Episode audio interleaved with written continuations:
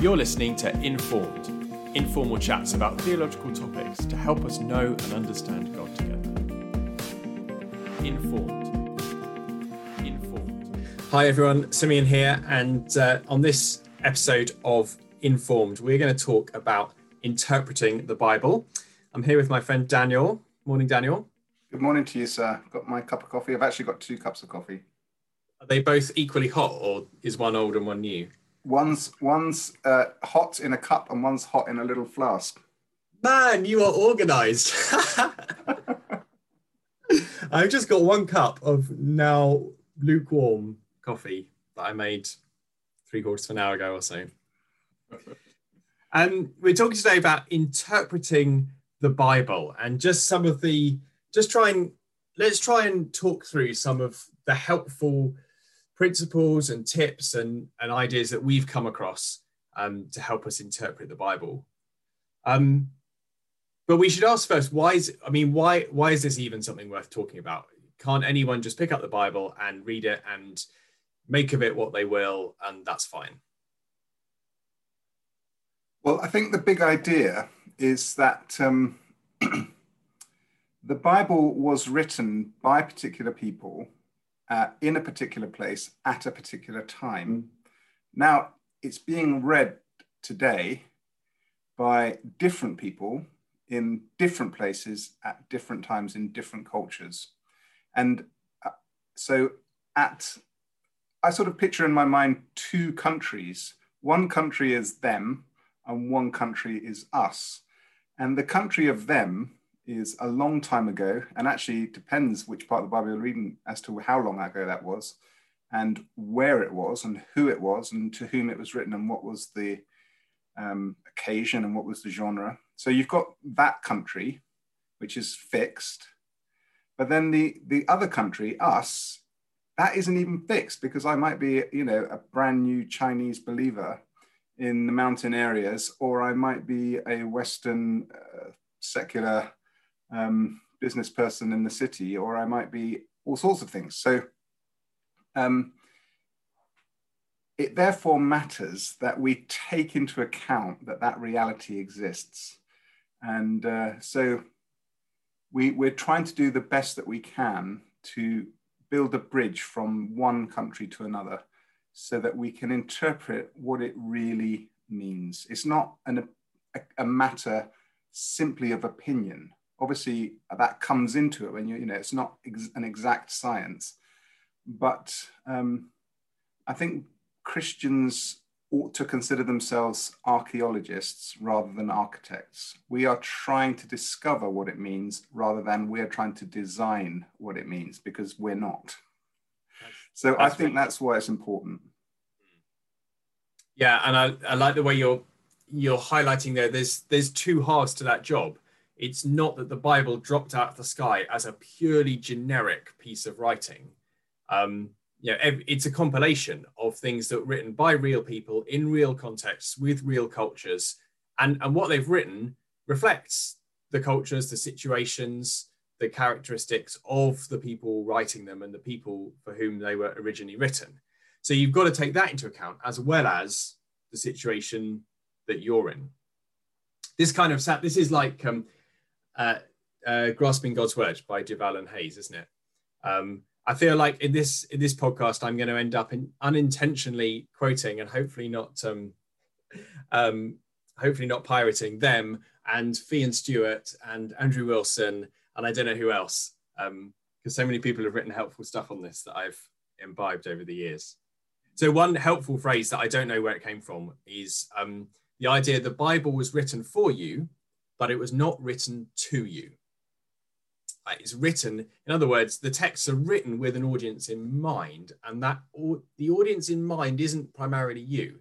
They're written for Titus appointing elders in Crete, or sorry, they're written to Titus appointing elders in Crete, or to um, the uh, the Israelites in exile in Babylon, or whatever. Um, but in God's sovereignty, all of them are available for us, and God wants to speak to us through all of them. And that makes the stakes really high, isn't it? it it's not. It's not just. Um, the, the fact that it's a communication from God raises the stakes. Yeah, I think I think I'd I'd be I'd be wanting for us to communicate today that we're not here trying to put a barrier between the reader and the word of God and say, mm, there's this whole complicated thing you need to consider. Actually, yeah. what we're simply doing is saying it's important that you ask, what does this really mean? Mm. That, that's interpretation, isn't it? Understanding what, what does this really mean? Um, so, so what sort of things do you bear in mind when you're asking yourself that sort of question?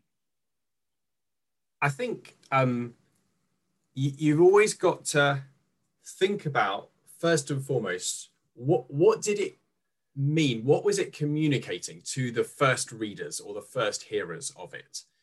Um, and only when you've thought about that, maybe very quickly, maybe subconsciously, but only when you've taken that into consideration can you be sure that you're working towards what it really means. Because as you've said, probably quoting someone, it can't mean now what it didn't mean then. Yeah. Um, so there, there may be some some uh, differences in how we apply it and so on, but it's not gonna it's not gonna suddenly take on a new meaning. Um, except you know sometimes people use it. The Holy Spirit picks up on things in the Bible and kind of uses them prophetically. Um, in which case you might say, oh, it's taking on a new meaning. It never really meant that in the first place. That's fine, but that doesn't carry the weight and authority of Scripture because it's not the original meaning of Scripture. It's it's a little bit like if someone sees uh, an apple in the shop or a sunset or whatever, and the Holy Spirit uses it to grab their attention, which is all great.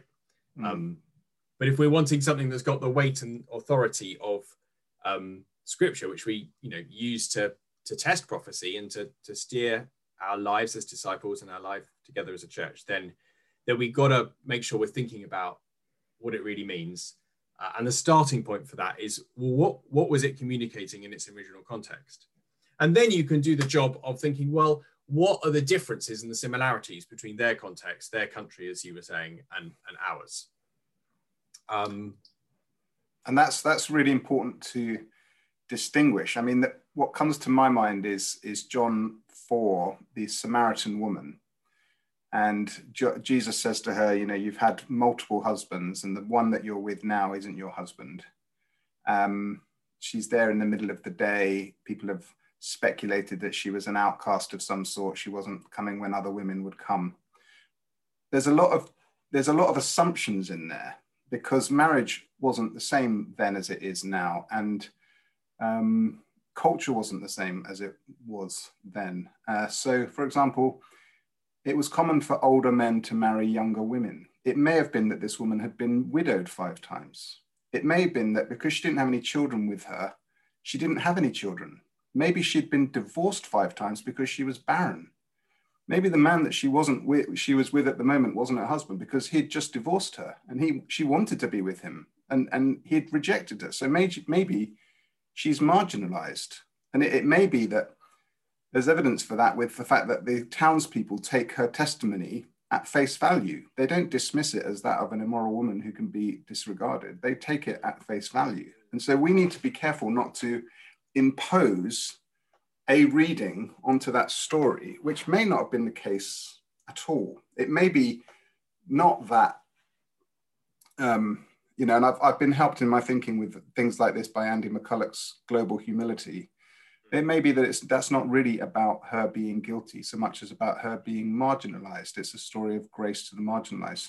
So all I'm saying is what you've said is absolutely right. There's things going on there which sound similar, marriage, divorce, childhood, but how similar are they? We need to be careful. And even across the world, marriage and divorce means different things right now. That's interesting. Do you remember someone telling us that they thought the the, difference between um, East and West is a bigger factor in in our separation culturally from the Bible than the two thousand years of history? Mm. Um, yeah, I, I, I think um, the fact that that comes as a surprise to us is evidence of its existence. um, it, it's huge and it is an Eastern book that we're looking at.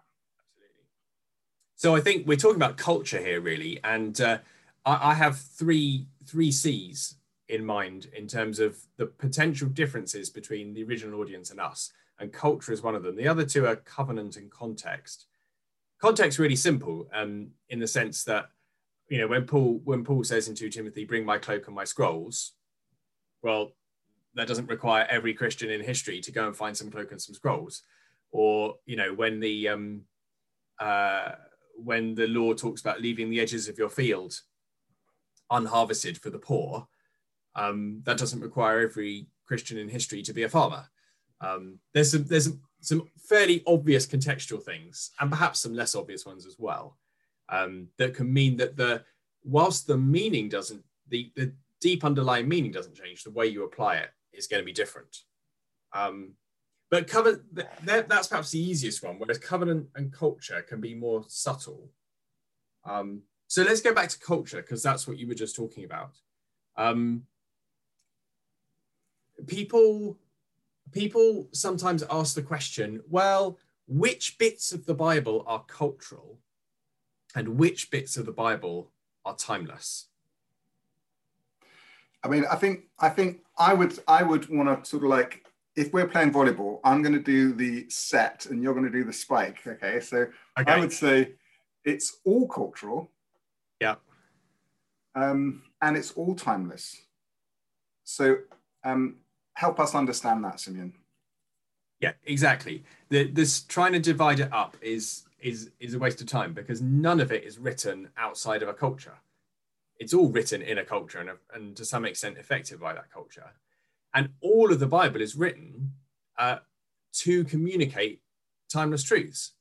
Um, so all of it is timeless and all of it is cultural. Um, there are certain bits where the, the, the cultural difference gets us scratching our heads more. Um, but that's not to say that uh, that's not to say that we can disregard those bits. Those bits are still teaching us something. Um, and there are certain bits that that look like, like you were saying with the woman of the well, look like oh, there's there's not a lot of cultural difference here. We understand what's going on. Well, maybe we don't. Um, and, and you know, as you say, knowledgeable people writing books can help us with that. Um, but even just, you don't have to be a big reader of lots of thick books to be able to sort of ask the question. I wonder if this worked the same then as it works now, mm. worked the same there as it works here. I, fi- I find simple tools like um, watching the Bible Project overview of a particular book, or simply having a study Bible. Uh, is often enough to steer you away from making fundamental mistakes in interpretation. Yeah, that's helpful. Highly recommend. I highly yeah. recommend that, that we get study Bibles. A good recommendation. Um, with culture, um, th- there's a warning flag because it might sound like I'm saying um, you can you can adapt what the bible says to fit in with your culture which is not what i'm saying. We're supposed to be countercultural. We're not supposed to fit in with our culture. Um, it's more what so this isn't about fitting in with our culture. This is about understanding the culture around the original writer and the original hearers so that we understand what they're really saying hmm. so that we can apply it in a countercultural way in our in our scenario Mm-hmm. So, you know, for example, um, Jesus sends people out to preach and says, if if they don't listen to you, shake the dust off your feet as a sign. Now, if I, you know, if I go speak at an alpha course and and the people on my alpha table don't, oh, I wouldn't sit on a table if I was speaking at it because I've listened to your tips. But um, you know, if the people don't like what I'm saying, I'm not going to, I'm not gonna get my shoe and start waving it around. Um, but that doesn't mean I just ignore that. I have to think about well, what did that mean? If I want to preserve the meaning mm. of that original saying of Jesus, then I have to understand the symbol. And, and as Andrew Wilson says, maybe translate the symbol into something else in order to preserve the meaning, not in order to get away from the meaning. Mm. Um, uh, greet one another with a holy kiss might be another example of that. Mm. Um, we, we don't do an awful lot of holy kissing in our culture, but that that should be because we're translating that symbol into an equivalent symbol in order to preserve the meaning of what Paul meant when he said that. Mm. Which was probably something along the lines of greet each other with affection and with dignity and um, fully. Yeah. So, so culture um, needs a bit of thought. Should we talk about covenants? Mm-hmm. That's. I mean, this is one of this is a really helpful idea that you've introduced to me. Um, I mean, of, you've introduced to me in the sense of bringing great clarity to it, and I think most Christians would be conscious of a kind of an old quote unquote an old covenant and a new covenant.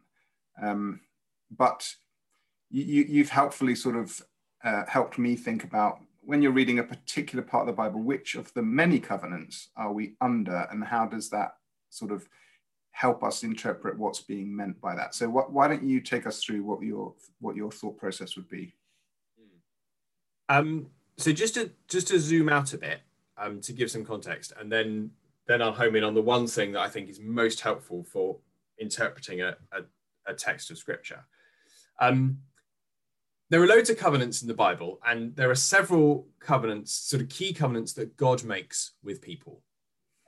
Um, and uh, um, those covenants come into play at different times. So the first one is uh, the one that God makes uh, with Noah, that he's not going to deal with evil by destroying everything again, which is fascinating. He's going to have to deal with evil in a different way. Um, uh, then you've got uh, the one he makes with Abraham, that through uh, that Abraham will be blessed and be a blessing, and through his descendants, uh, all peoples on the earth will be blessed, um, which culminates in Jesus and Pentecost and the church's mission to the ends of the earth. Jesus being a descendant of Abraham.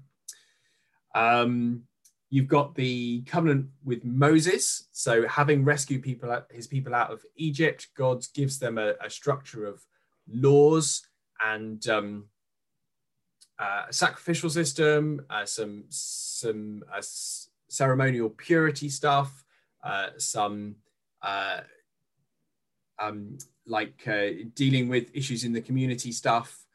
Um, and the interesting thing about that is that God ties their obedience to a promise of blessing. It's really, really super explicit that, that if you keep these laws, you will be blessed. You will have military success, you will have family success, you will have material success, uh, your crops will grow well, etc. You'll be healthy, whatever. Um, and if you don't, then you'll be cursed, and the, the opposite of those things will happen. And, and when um, Israel and Judah are uh, are conquered and exiled. That's the outworking of the Mosaic covenant. Um, you've got a covenant with David about one of his descendants being on the throne forever. Um, and you've got the new covenant made uh, with us through Jesus. And when you read Hebrews, it talks at length about the fact that the new covenant replaces the old covenant. And I think what Hebrews is talking about is not all of the covenants that came before, the covenant with David is still going on. He still has a descendant on the throne. Covenant with Abraham still going on. All nations still being blessed through his descendants. Covenant with Moses still going on. God is still dealing with evil, still not destroying the whole world, and he will deal with evil in a different way. But the covenant with Moses, the sacrificial system, the purity laws, the food laws, um, uh, Sabbath, probably includes circumcision in that. Um, that is what the writer to Hebrews is telling us has been replaced by the new covenant. That's the big picture. To, to zoom right down come back to the question of how do I interpret the Bible, the, the one question to remember about covenants is Am I reading something that was written under the Mosaic covenant or not? Because that was a, a time limited thing. It was an agreement God put in place with his people for a particular phase of his rescue plan uh, from Moses through to Jesus. Um, so large chunks of, of the Bible are written in that time frame. Um, you know, like everything from halfway through Exodus through to the end of Malachi, or maybe even the beginning of the Gospels. And as you're reading that stuff, you've got to remember that it was written in the context of the Mosaic covenant, where there were these specific specific instructions that God hasn't given to us. Those specific instructions were given to those people at that time. We still learn a lot about what God is like by looking at what he told them to do. But that's not to say we necessarily um, have to follow the exact instructions about mildew or building parapets around our houses or Sabbath or circumcision or whatever. Um, but those things tell us something about about God, and we we study them and we we think about how we can apply similar principles in in our context. But the specifics weren't; they were instructions given to someone else, not instructions given to us.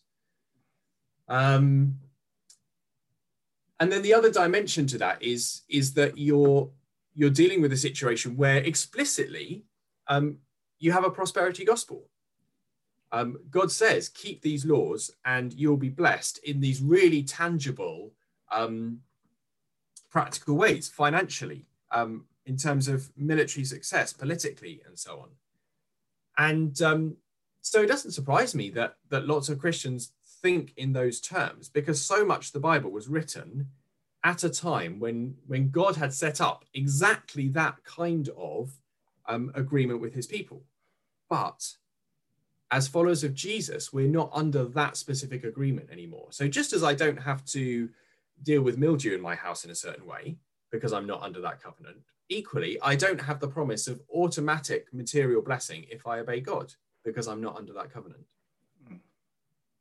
So, what, as I listen to you, it strikes me that you'll need to have a big picture of the Bible story. If, you, if you're if you're trying to discern one covenant from another, you'll need to know what they are. And so, um, you know, obviously, the more of the Bible you know, the more accurately you're going to be in, able to interpret whichever part of the Bible you're in. To the point where, if you if you know it incredibly well from back to front, that, then you're best equipped but everyone has to start somewhere. And so we wouldn't want that to put people off from, from beginning. Um, and as Anna always says to me, if you don't understand a part, just keep reading because it will become plain. And I, I would say that to people. You have to start somewhere. It's okay to take baby steps when you're a baby. And if you're a baby in Bible reading, then take baby steps. That is that is the, the right right first thing to do. I mean, one of the other the other points I, I wanted to draw in was that um, in terms of how tos, I would I would commend a sort of community approach to Bible reading. Don't become someone who becomes um, isolated and uh, doesn't invite questions or or challenge. Um, you know, so read the Bible, make notes of questions you've got, and ask people about those. Ask people you trust. Um, question your interpretations with other people. If it's right, then it will stand up to some scrutiny. Um, so, you know, I, I do tend to have a post-it note, sort of a rather large post-it note at the back of any book that I'm reading, say, for example, Genesis. And, and on that is a running list of questions I need to ask my theological brothers and sisters when I get a chance to sit down with them. Um, so don't be intimidated if you're not familiar with all this stuff. Um, but just realize that it's rad radically helpful information. And if you can draw it out of somebody else, if you don't know it, then that's the thing to do. Yeah, and all of us are in that that process of gradually understanding more.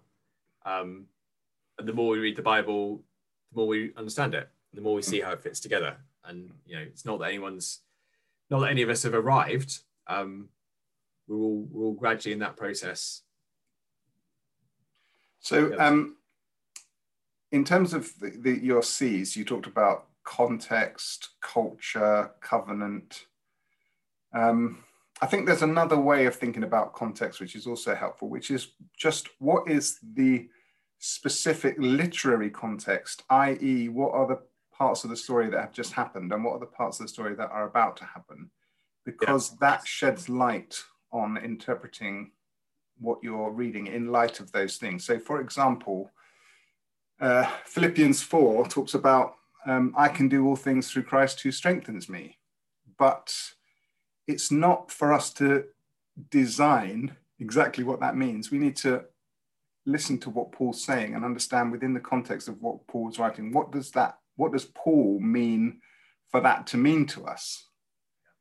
Um, which was to do with the fact that he, in that specific situation, you know, he was um, able to be content under all sorts of different circumstances, and that Christ has helped him to do all of those things in in his strength. Um, whereas I've seen few, I've seen a few sports documentaries quite recently where obviously secular people um, will take a knee before the game begins and quote to each other that Christ strengthens them to do all things, and therefore they're going to win this game, um, which is not what Paul had in mind when he wrote that to the Philippian church it's kind of the opposite, isn't it? Mm. Paul's saying, I can be content whether I win the game or lose the game. That's what Christ is strengthening him to do. Yeah.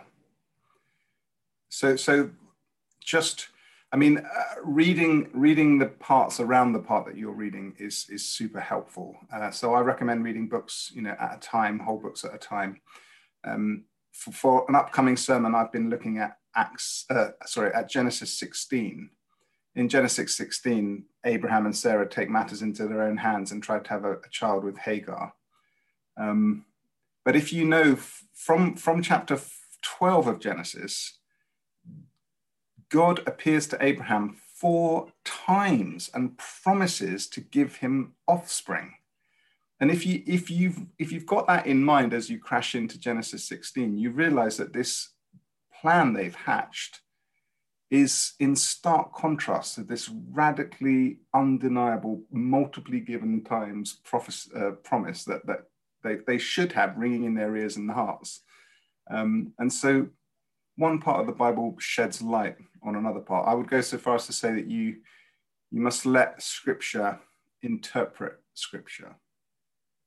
Um, one part helps us to understand another part. And often that's pretty obvious. You know, sometimes, like the parable of the sower, he'll tell a story. The disciples will ask the question that we're all asking what does that mean? And then he'll tell us what it means. So it's not.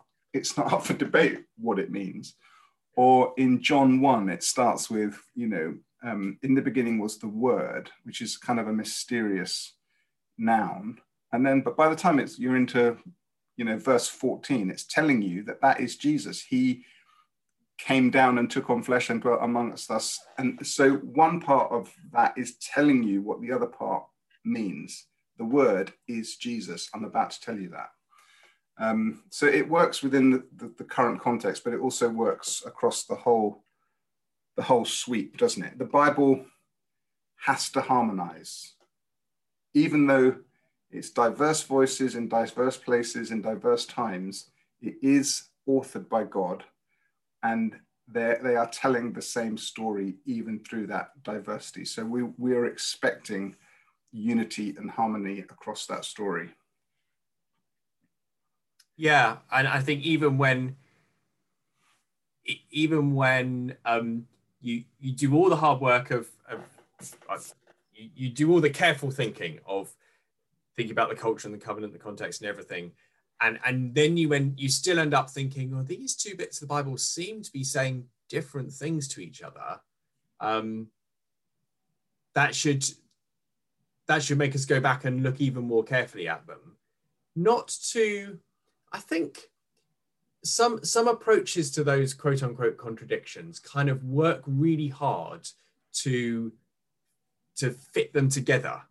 Um, like like you you've got two jigsaw pieces and they're not really supposed to go next to each other but if you kind of squeeze them hard enough they'll fit. And i i don't feel completely comfortable with that approach. I rather think of it as these are two two views on the same object this is this is a cylinder viewed from above and it looks like a circle this is a cylinder viewed from the side and it looks like a rectangle but they're both viewing the cylinder um, neither of them tell you everything you need to know about what cylinder is Exactly. so, um, I mean, one of the very, very simple things that people can do is they can ask the question, what type of writing am I reading? Or what's the genre? Because just as with modern artistic endeavor, there's, there's all sorts of genres and you need to kind of understand um, people who've got Netflix accounts and what have you would be very familiar with kind of choosing a thriller or a horror story or you know a romantic comedy, and so that kind of tells you how to interpret what's what's what you're watching. Um, so give us give us an insight, Simeon, into what some of the biblical genres are and how we can um, stop ourselves from becoming unstuck. Um, yeah, so that's a really helpful thing. Um, and I, so just thinking through the Bible roughly, you've got some narrative, um, uh, t- telling telling stories of things that have happened. Um, you've got the law that we were talking about before, although the law is is embedded in narrative in terms of the genre of the book. There's there's no book of the Bible that is purely just a list of rules. It's actually all within a narrative. The Israelites were here and God said this kind of thing. Um, so the, the law is embedded within narrative. Um, you've got a wisdom uh, like uh, uh, Ecclesiastes and Song of Songs. Um, Proverbs are a whole a whole genre in their own. Um, Psalms, which are songs, uh, songs to God. Um, you've got a whole load of prophetic books. Um, easiest way to think about them is their sermons, their, their records of, of um, the kind of, obviously they're, they're, they're, not word for word everything the prophet ever said, but they're, they're a distillation in some sense of what that prophet taught. Um, the Gospels, um, uh, ancient biographies of Jesus, different, different way of writing biography to how we might do it now, um, for sure. Um, and then obviously in the New Testament, a bunch of letters, um, which are uh, written by typically by a church leader to a church, but sometimes to an individual. Um, and so, yeah, just knowing what kind of thing you're reading um, helps you. You know, when you when you turn on the TV and you start watching something, you might not notice immediately whether it's a documentary or a sitcom, but sooner or later you'll pick up whether it's a documentary or a sitcom, and that will influence then what you do with it. Um, I mean, there was a there's famous story of George Orwell. No, not George Orwell. Orson Welles um, doing a radio program based on uh, the um, War of the Worlds, and uh, he did it in the style of a news report. So people who tuned in after it had begun, hearing the style of it, were were taken to, to panic, and there was a cultural momentary panic about what they were listening to, thinking that this was really happening, and people were actually taking steps as if it was happening because oh. they misunderstood the genre. If they'd known this is a dramatization in the style of a news report, but they because they missed the beginning. Um, and so you you know you you you you sometimes get um, criticisms leveled at the Bible like, oh you know we know that the the um, the sun the, the, the, sky isn't a dome and um, things like this because the Psalms say that they are. And it's like, well, that's just not the genre. The, the Psalms are not a scientific um, analysis. The Psalms are poetic song. And just like you would find those metaphors and images and points of view in modern songs, so you find them in those uh, ancient ones. So you need to be, you need to just be sensible in taking that into consideration when you make demands of of the particular type of literature you're reading. Yeah. I mean, just just just as a top tip, um, I've I've gone through my Bible and I have literally, and people might find this hard to believe, but I've literally written the genre on every single page. Um, you know, if, if you're watching a movie or something, you can do it quite mindlessly. Um, but it just means that every single page, I don't have to flick somewhere else to just remind myself exactly what this is. And you should, you might think that at my stage of life, I shouldn't need that, and perhaps I don't. But I, I just find that it helps me to not be able to get away from it. It's always there, front and center. Cool. Do you think there are any of those genres that that are particularly hard to get into? I, think you need, you know, you need to know some simple things like you need to know that most of Ecclesiastes is wrong, or you need to know that most of Job is wrong, or at least have that uh, as a sort of a warning sign in your in your mind as you're as you're going through it. Um, I think you need to have some some basic um, some basic understanding of the fact that often apocalyptic metaphors are not visual, they are moral. So um, when they're talking about the dragon with seven heads but 10 crowns, it's not really it's not really describing a physical thing that's being seen, it's describing the attributes of this entity, i.e., he is all powerful, not all powerful, but very powerful and multifaceted and coming at you. Um, or, you know, Song of Solomon's, your teeth are like a flock of goats and, and all of that. It's not really trying to put a visual image in your mind. Um, so I think you, you, you do well to, to understand um, some of the aspects of the genre that you're involved with. Um, that the that lots of the prophetic writing has two horizons. It has the kind of immediate application of this prophecy, but sometimes it has a more messianic application of that prophecy to come. Um, and then you've then then there's you know the sort of understanding that maybe the difference between parts of Acts, which are obviously an eyewitness, because Luke is saying, We went from here to there and did this and that. That is, that's got to be taken differently from Genesis 1. There's no claim in Genesis 1 that this is being observed by the author. There's something else that's happened in order for this to be the revelation of God, but it's not an eyewitness account. And, and so those would help you understand those things slightly differently. They're making different claims for themselves. And what, what, what sort of pitfalls do you think uh, there are out there, or what advice would you give people to finding their way into these genre questions? That that's that's all really interesting stuff. Um, yeah, I'll, I'll, leave you to deal with the emails that come in when uh, people hear you saying most of Job and Ecclesiastes is wrong. I said that with a twinkle in my eye, and what what I mean is it's kind of ste- it's it's it's it's often sort of a thought process that someone's going through. So if you take part of that thought process out of the whole thought process and put it on a postcard, you wouldn't have the true meaning of that what that's saying. Um, so what? yeah. Well, and but with with Job, you've the, the first three friends who come and talk to him, God rebukes him at the end for, for not speaking truly. And a large bit of the book is what they said. Yes, so, yes. So in that sense, yeah.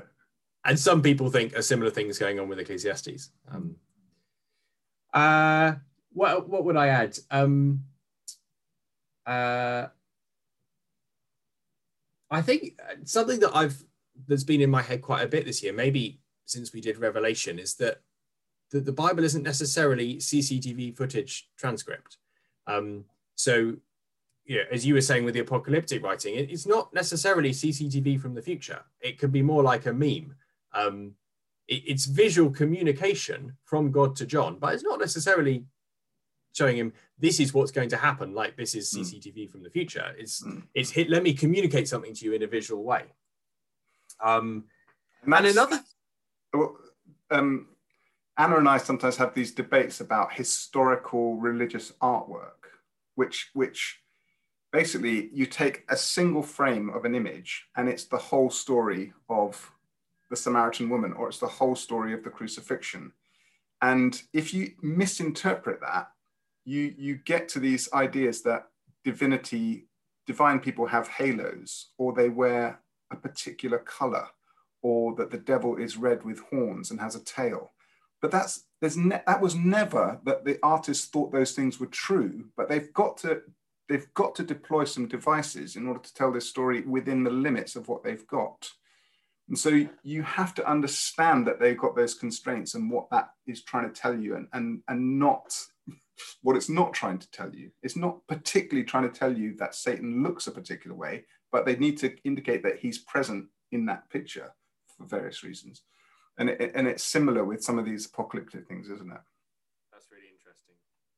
And another another genre that that isn't it's less obvious, but it still isn't CCTV is the Gospels. Um, you know, th- there's no way those books are, um, you know, like a word word for word record of everything Jesus did and said in exactly that order for a start, he didn't speak the language those books were written in Hmm. um, as his as his primary language, and um, and uh, and they're obviously selecting and arranging. Now I'm quoting Tom Wright, um, selecting and arranging like like you do when you when you when you record history. You don't write down everything; you write down certain things. Um, and the interesting thing, particularly about Matthew, Mark, Luke, the Synoptic Gospels, is that they don't give very much commentary on this is what it means but they point you towards what it means and what they want you to notice by the way they arrange things, by what they put next to each other. Um, the classic example is, you know, the slightly odd healing in Mark 8, where Jesus takes Jesus two attempts to heal the guy who's blind. Um, uh, first time Jesus lays hands on him, you know, he he can see, but people look like trees. And then Jesus does it again, and he can see clearly. So I'm, I'm I, meant, I'm not saying that didn't happen, um, but I think uh, there's more to. Mark's not just dropped that in randomly. He's dropped it in. He's in, chosen to include that because it's a great picture for what's going on with the disciples. Because at that moment, they they first recognize and express that Jesus is the Messiah, but their con- concept of what messiahship looks like is way off beam, and so they're they're like in this men like trees at that point. it's men like trees at that point. Yeah. Um, and like, I mean, I've been reading Mark with someone recently, so Mark's fresh in my mind. The the early chapters of Mark, he just goes bang, bang, bang, bang, bang, with story after story after story, but they're not arbitrary. They are largely showing you Jesus' authority in just a whole load of different ways, because he's building the case of Jesus' identity. So it's authority over sickness, authority over demons, authority over the Sabbath, authority to teach. And and so when you see what Mark has put next to each other, you see the point he wants you to get. He's not just sat there transcribing CCTV saying this is what happened, then this happened, then this happened, then this happened, without any creative thought going into it. Hmm. So Anna, Anna collects all of our family photos every year and produces a hard copy album, uh, which we love and give to the parents for Christmas presents. And I noticed that the first one was all done in chrono- chronological order. So the first few pages are January, the second few pages are February, and so on. But then now she's done seven or eight of these. And you can see, oh, in this one, she's clumped it into all the birthdays are together, even though they're not together in the year. Um, and so on and so forth. All the holidays are together, even though they're not together in the year. And so I've got this story of my family in different expressions. And one expression is chronological, and one expression is is not chronological and and so it might be that you know there weren't any photos of my birthday party and so that's just completely absent in that particular book but that's not to say i didn't have a birthday um, and so the, the different gospel writers are, ta- are each taking a different approach and perhaps have slightly different purposes um, in mind and they, they don't do things the way we would necessarily expect them to do them in the West. So the genealogies are, are not exhaustive, and then they're not, they don't claim to be exhaustive. They're trying to make specific points about that genealogy rather than tell you absolutely every forensic detail about it from beginning to end. Um, I, I, I had um, just two or three specific things that I do that I thought it might be helpful to, to share with others um, which is that I, I think personal observation is priceless. Um, so, bearing all the things in mind that we've said, now carefully read and reread the Bible. Um, so, I tend to, especially if I'm studying something or preaching something, I would tend to read a chapter 10 times plus. Um, and I have used colored pencils, and the ones that I use consistently are one color for the names of God. Wherever God is mentioned, I highlight it. Use pencils because you can uh, rub them out and they don't seep through. I look for names of people because that tells you a lot. And then I look for repeated words. So, for example, Genesis 19 is all about the story of Ishmael being cast out because he laughed and then he had this uh, encounter with God who spoke to him and he became a hunter, uh, um, skilled with the bow and got married. but his name is never mentioned. So you're looking for him all the way through. It's about him, but all the way through, he's called the child, the, the, the son, um, and the slave, the slave woman's son. And, and so he's being referred to repet- repetitively, but not by name. And that, that tells you something. Or in Ruth 3 and 4, I think the word redeem or redeemer comes up 18 times or something. So that's obviously a very central idea to those chapters. So that, those are just very, very quick and simple things that I do to help me observe what I'm reading. And the, the great joy in all of this is that as we give ourselves, as you say, to carefully reading the Bible, God speaks to us. Yeah. And and and it's not an academic exercise. It's not just a a hobby. It is uh, God reaching into our lives, speaking into our lives, changing us, uh, making us uh, more like Him, encouraging us, strengthening us, equipping us. Um, it, it's um, it's worth it, isn't it? Yeah. Jesus loved the Word of God. Paul loved the Word of God. David loved the Word of God. Um, I, I just want to sort of end by saying in 2 Timothy 2:15 says, Do your best to present yourself to God as one approved, a workman who does not need to be ashamed, who correctly handles the word of God. So, that idea of working hard to understand, you can find it in Paul's writing, you can find it in Joshua, you can find it in David's Psalms, you can find it all over. Um, so, working hard to understand the word of God is incredibly valuable. If you want to know the value of wisdom, read Proverbs. It's been great to talk this through with you, Daniel. Thank you A great pleasure. Now, enjoy reading your Bibles. Yes. It's goodbye from me. And it's goodbye from me.